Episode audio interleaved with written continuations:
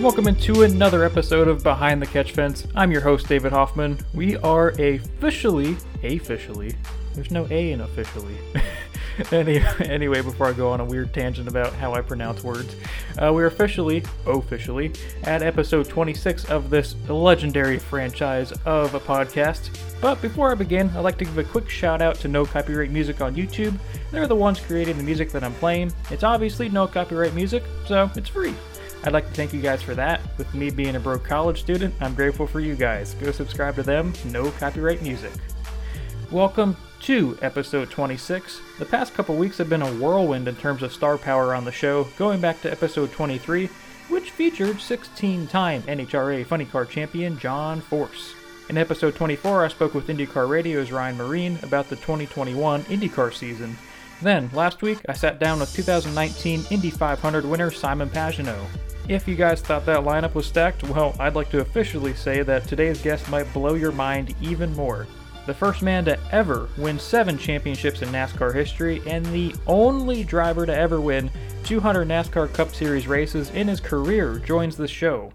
That man is none other than the king himself, Richard Petty. You know him by his signature feathered hat and sunglasses, and of course his appearance as Mr. the King in Disney Pixar's Cars movie. Richard and I talk about a number of topics, and any fan of sports can appreciate the success but humble approach that the King has to his NASCAR career. Enough with the intro, let's hear what this royal guest has to say. Sit back, relax, grab your favorite snack, and enjoy this legendary episode with the King, Richard Petty.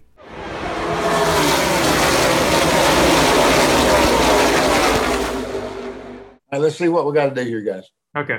Uh, what have you been up to with the pandemic and all this craziness going on? Well, really, uh, stayed home more than anything else. Uh, can't go to the races now, or don't go to the races because uh, of all the limitations and stuff that they have at the racetrack. So if you, I go to the racetrack and they put me in a bubble, and you know they put the drivers in a bubble, they put the crews in a bubble, they put the car owners in a bubble, and you can't associate with anybody. So you know I stay home, watch it, and uh, we got all the electronic stuff set up at the house where I can communicate back and forth with them and uh, you know listen to find out what's going on. So uh, it's almost like being there, but uh, you want to be there because you want to be around the people and just you know be, be friendly with everybody you know let them, let them know what's going on. Right. And I, I, always ask all of my guests this what's a question that you're surprised you haven't been asked before just throughout your entire career?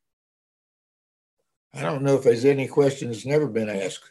You, know, you got to figure i've been doing this uh, i've been around racing since i since for 70 years ever since nascar started I went to the very first cup race they had in Charlotte in 1949, and I was like 11 years old. And I've been going ever since, except with the, the disease deal they got going around now, then that's, that stopped me from going to the tracks.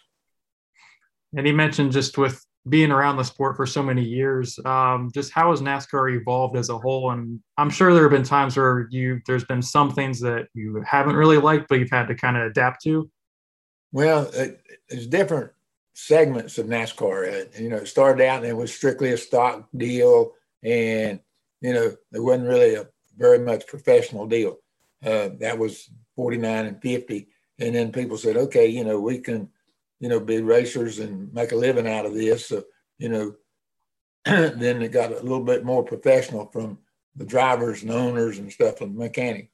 Uh, and you know, then the cars started being modified uh, from strictly stock, you know, started putting, you know, bigger motors and bigger, bigger wheels and tires and all this kind of stuff. And uh, so it just, it, it grew. Okay. It's sort of like planting a seed and the thing kept growing. And, uh, you know, then long in the 50s, uh, late 50s and stuff, the factories got involved. So that took us from really way back, you know, try to advance us to right smart. Uh, then as time progressed, uh, we got sponsorships. Uh, you know, people started putting sponsorships in. Uh, you know, RJR got in and sponsored the whole circuit. So we went from running 45, 50 races a year back to like 30, 35, something like that. And they're all the bigger races. So then they, then we got TV and then we started going from from that standpoint, it got bigger. uh, with with a TV deal, sponsorship and stuff, and then uh, you had a lot of then you had business people coming in, uh, you know, billionaires coming in buying race teams, stuff like that. So the price went up on it. So now uh, we have a full bore race car, and it's you got computers everywhere. Uh, you got more engineers uh, working on the computer than you have mechanics working on the race car. So it's just went into a completely different uh. It's a business now. It's not not really a sport uh, from from the way it's run from that standpoint. Uh, fans can still look at it as a sport, but I think the people that's in, inside the deal, uh, the sportsmanship's kind of went out of it. Now it's strictly a business situation for the guys working on the car, driving the car, uh, owning the car, whatever it is. And you mentioned just it seemed like there was a lot more leniency back in the 60s and 70s in terms of what was legal, I guess, per se. Uh, what type of stuff did you guys have? What kind of stuff did you do to kind of try and find a competitive advantage during those times? Well, back in the day, okay, uh, you know, you had uh, the Woods Boys, uh, had Leonard Wood, you had uh, Bud Moore, uh, you had Junior Johnson, uh, you had Holman and Moody, you had the Petty crowd, and there was no such thing as computer or any of that. But the the driver come in and said, "Okay, we need this, you know, we need that." Then the mechanics would try to make it work, and you didn't have all the racing parts that you can just buy now over the counter and put on a race car. And uh, there were a lot of strictly stock parts. So if you broke one, then you improved it and you never broke it again. So that's the reason it went from just stock car to, to strictly race car. And, you know, over a period of time, these were the, the mainstays of racing. They wasn't, wasn't sponsorships or nothing like that. The people lived off the purse. And uh, the situation was that everybody had their, their garages was in their back door. Or, you know, they, they, they pushed the tractor out and pushed the race car in, and, and that's the way everybody done it. So it was all seated the britches deal until uh, the money came in. And then when the, money people come in, they pushed that part of it out. And NASCAR had to go along with it in, in order to try to keep up with the trend of time. They couldn't, we couldn't operate like we did in 1950. You can't do that in 2020. So everything has to change uh, according to what the uh, environment is around. And you mentioned just going up through the years. Um, these days, there's a lot of drivers that are doing all this fitness stuff and just eating right and all this other stuff. Back in the day, uh, just how how would you prepare for a weekend or just a season? Well, you know, uh, back in the day, okay, uh, the drivers uh, they they wasn't concerned about uh, eating right, sleeping right, whatever. You know, a lot of them were party people anyway. But uh, you know, it nobody did it, so nobody nobody had to do it to to keep up with what was going on. But you know, you had the guys worked on the car at the race at at home, built the car. They were the pit crew. You didn't have a special pit crew or any of that kind of stuff. So you had a group of people that worked on the car, and they stayed with the car all the way through till you ran a race, and then you brought it home, worked on it again. And but the the drivers, uh, they were just two or three of them that really worked on their car. You mean like Bobby Allison? You know, I, I worked on mine a little bit when Junior was running. He was working on his. And most of the time, these guys just came in, drove the car, and went home. And uh, so it was just it's just a different world, man. You, you, can't even. It's not like comparing apples and apples. It's, it's, it's apples and grapefruit. You know what I mean? It's that it's changed that much. And um, just as the competition continued to ramp up throughout the years, having to drive against guys like Dale Earnhardt, Bobby Allison, Cale Yarborough, uh, how did you have to, or how did you stay on top of the competition to try and stay ahead of them? Well, sometimes you didn't. You know, we we we done we done pretty good. We was down here in Level Cross, North Carolina. Uh, nobody around, all the deal. Uh, had crew chief Dale Inman, who'd been with me all the years. Had my brother Maurice. Uh, he was building the engines. We done everything. We built the cars here. We done the whole thing. We didn't go outside uh, and and do a lot of stuff. uh, bring stuff in. We made our own stuff right here. And uh, so from that standpoint, we were as competitive as what these guys was because they was working in their backyard too. So they didn't have the millions of dollars behind them to, to do the uh, electronic deals and, uh, and and that was before that, all that happened. So basically, everybody was uh, playing out of the same book, you know. And you had the book, and then you looked at the book and said, "Well, you know, this is not cheating, but it's kind of pushing the, the envelope." You know what I mean? And then sometimes you'd push it a little bit too far, but uh, but NASCAR now, under their rules and regulations, uh, you know, uh, there's you can't even hardly fudge on the way the way the situation is. So from from that standpoint, uh, I think the cars are probably more even than they've ever been. And you mentioned a little bit earlier about uh, your crew chief, longtime crew chief Dale Inman. What made you? What made the chemistry so just like flawless for you guys? It almost seemed like. Well, it was family deal. Dale was a cousin. I grew up with him. Uh, you know, when we was young, we used to go to the swimming hole go swimming in the creek, race our bicycles around, went to high school together, played football together, dated together. Uh, and then my brother was right here with us. Okay. And so you wound up being a family affair. My dad, my dad sort of run the show. My mother kept the books and kept us all straight. Uh, you know, had my cousin working on the race car, uh, my brother working on the engines. I was right there, and we all lived within a quarter of a mile of each other. So racing was all we did. We we didn't have a, a lot of outside activities. Uh, you didn't have all the TVs and all the computers and stuff to play with.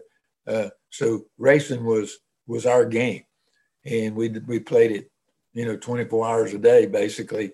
Uh, you go home, you think about it, you come back and you might make a change or something like that. But uh, all of us were on the same page, and that team stayed together for you know 20, 30, 40 years.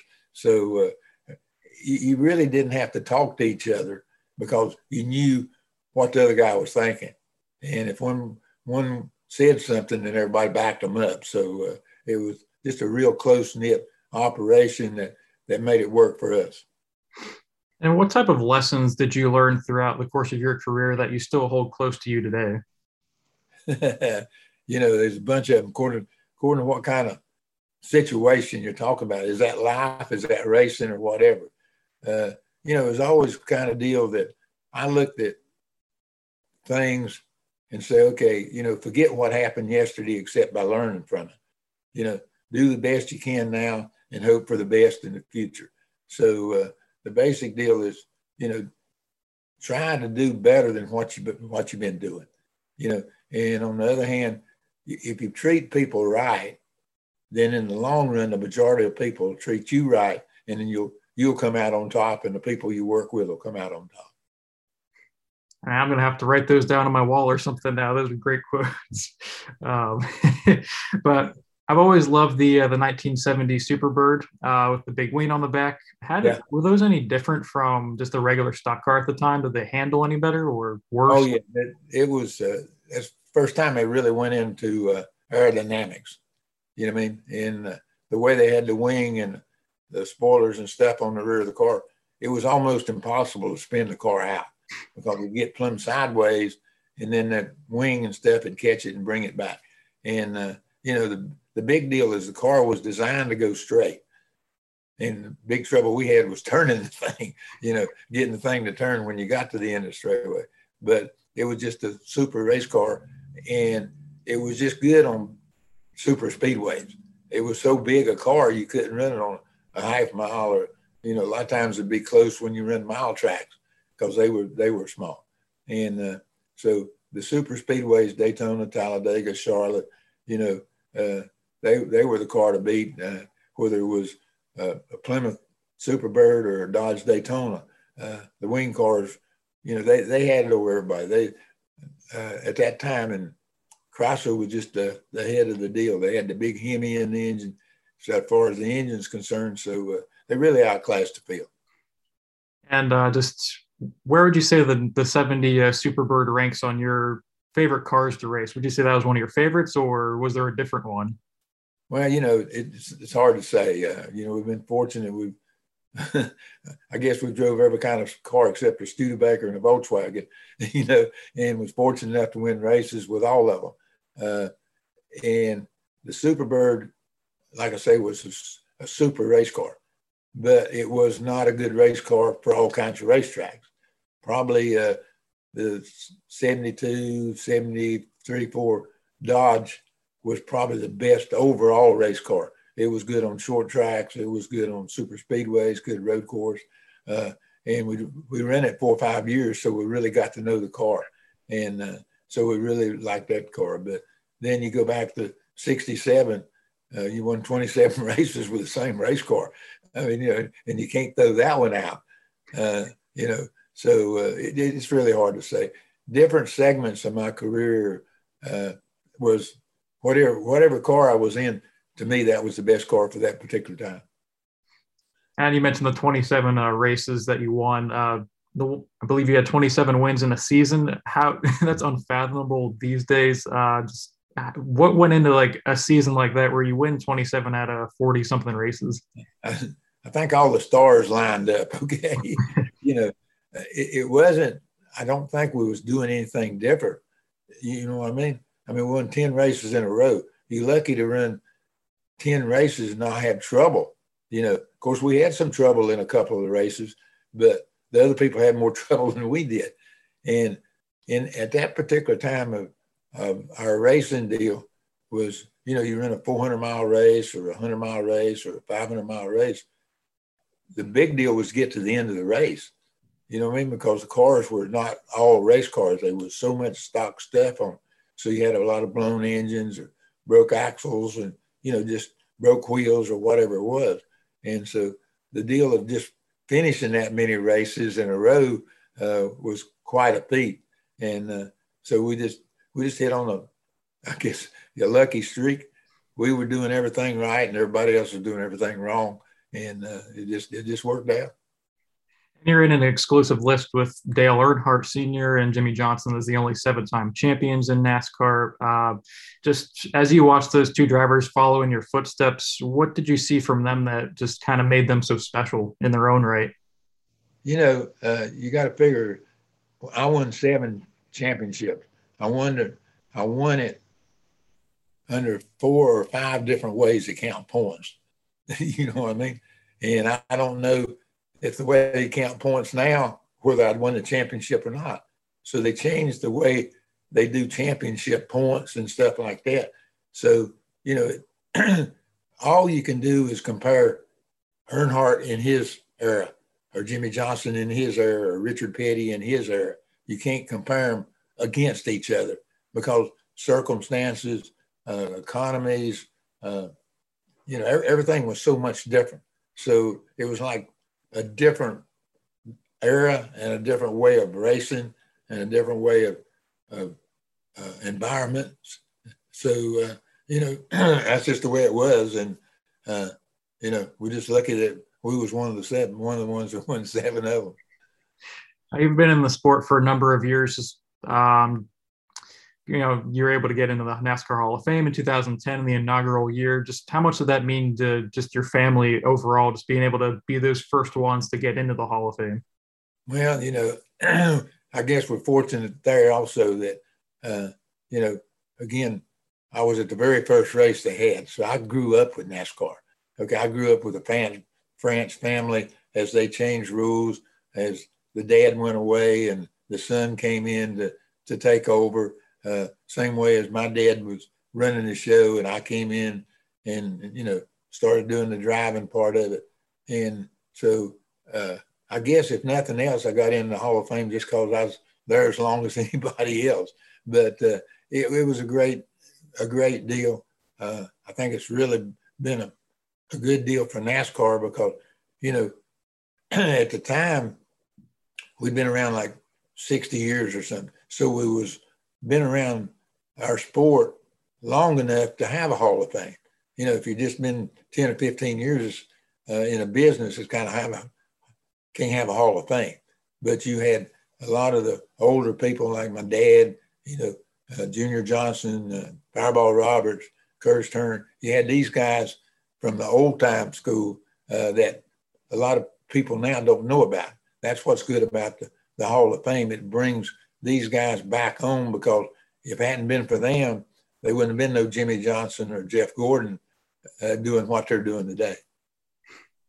And going back to 1984, your 200th win uh, at Daytona, what do you remember about that day? I don't know. You know, just uh, it was just uh, the icing on the cake, I guess. You know, we'd won the 199th race at uh, Dover, Delaware, and then we ran a couple of races and didn't win. Okay, you know, and you just felt like it was coming, coming, coming. Uh, everything was just, it just worked out for us that day.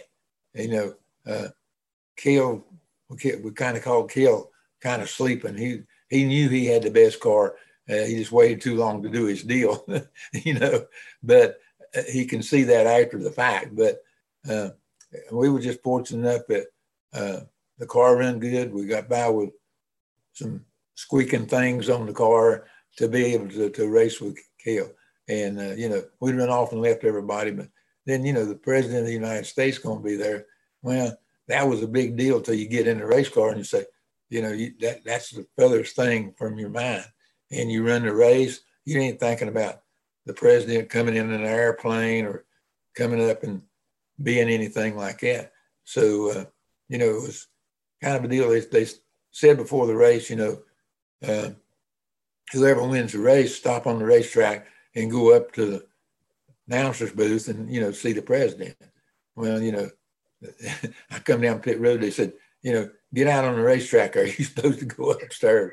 So, you know, the big deal was that we won. We won, won it on the last green flag lap uh, in front of the president of the United States on July the 4th. Uh, you know, Hollywood wouldn't even buy this picture, you know. I know afterwards you had chick or Kentucky Fried Chicken with uh, the oh, president. yeah, we got the, and that was a good deal. They they closed up the garage area and let the crews and their families, uh, owners, uh, people in NASCAR all come in and be with the president of the United States. I mean, you know, you have a picnic on July the 4th with the president of the United States. That's, that's a pretty big deal, you know. And uh, so uh, it, it, it, just, it just, it just worked out really, uh, it couldn't have been better for him. Uh, you know, I look back and I say, okay, we got him on the sports page he got us on the front page. So, you know, it was a good day for both of us, or whole country, I hope. It's a pretty good swap overall, and it can't get any more American than Kentucky Fried Chicken, NASCAR, and the president. So a good win. Yeah. uh, what's the, what's the what's been the most fulfilling and rewarding part of your career? Do what now? Uh, what's been the most fulfilling and rewarding part of your career? Just being here. you know, I mean, you know, running for 30, 32 years, uh, having all the accidents, breaking your neck was, uh, you know, broke about two thirds of the bones in my body, I guess, because they just didn't have the safety features and stuff that we have today. You know I mean? So, you know, you drove hurt, you done all that kind of stuff. So, you know, just really surviving that many years and, and still, you know, being up and get up in the morning, walking around, not hurting, uh, you know, everything still works. Can't hear it too good. Can't maybe can't see too good like I used to, but other than that, everything's uh, is going along. So uh, fairly good health, and uh, so I guess you just thank the good Lord that He got brought you through all this stuff, and uh, you're still here, baby, being able to talk to people. You're still able to make such an impact on uh, so many people's lives. That's for sure. Um, but you final two questions. You hired Erik Jones to uh, to uh, drive the 43 car this season. Uh, what do you see in him that will help propel Richard Petty Motorsports back to just the top of NASCAR? Yeah, yeah.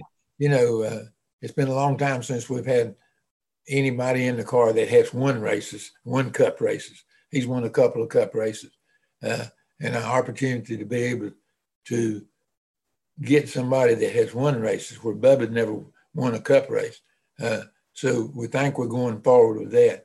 Uh, and, you know, we're, we're looking basically next year, they're changing the cars. It's going to be a completely different situation, all this kind of stuff. And we, we feel like that uh, Erik has got the experience in different kinds of cars, different circumstance that he'll be able to, to help us transfer into the new new season. Uh, hopefully, he can do good this year. We feel like our car is better than what we've been doing this year or this past year, but you you never know. So he's going to be able to tell us, and he's he's looking at it because he's been in some winning cars, so he can come and help us.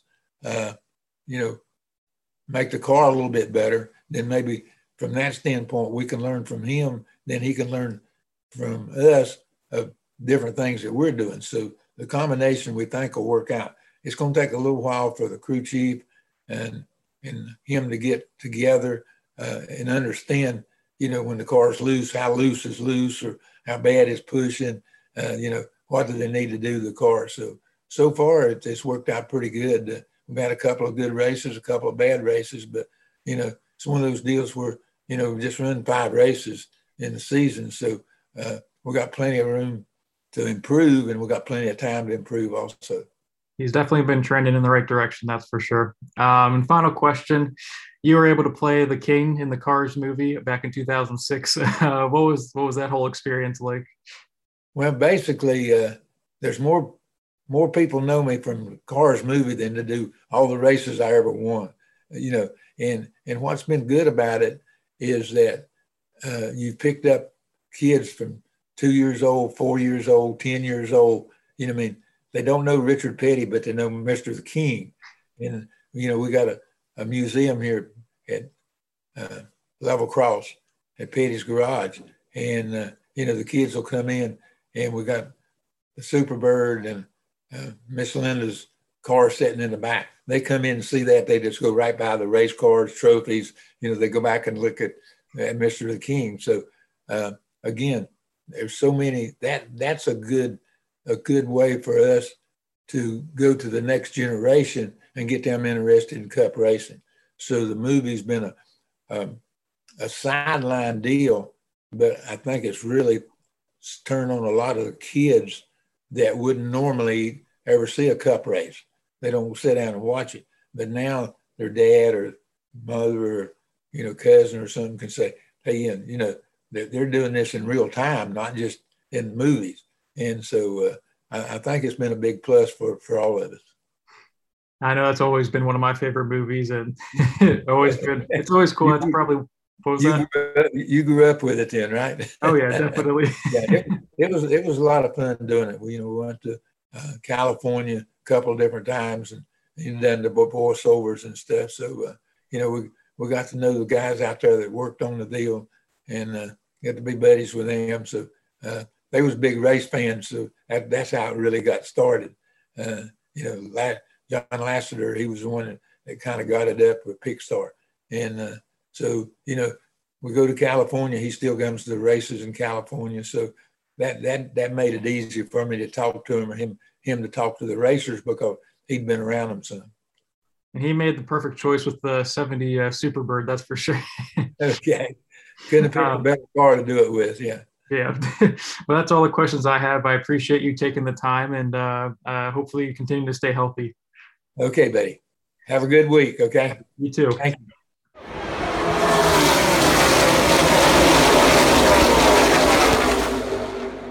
I hope you guys enjoyed this legendary episode of Behind the Catch Fence with special guest Richard Petty. It was an unbelievable experience being able to hear his vantage point of how NASCAR was when it was just beginning to evolve in the 50s, 60s, and 70s. It takes a lot for me to get starstruck, but I'll be honest, guys, I, I, I couldn't help but feel a little bit just kind of like, whoa, and just had to pinch myself a little bit when I just saw Petty's stoic, iconic look that showed up on the video call. Uh, but needless to say, this will be an experience engraved in my mind for life. I'd like to thank Richard Petty Motorsports Director of Communications Courtney Weber and Petty's Executive Assistant Jody Meeks for making this all possible. I'd also like to thank Mr. Petty for once again coming onto the podcast. We're just about out of time for today's episode, so look out for more interviews and content over the next couple weeks. Before I go, make sure to follow this podcast on Twitter and Instagram at Behind Catch. Thank you for listening. I'll catch you guys later.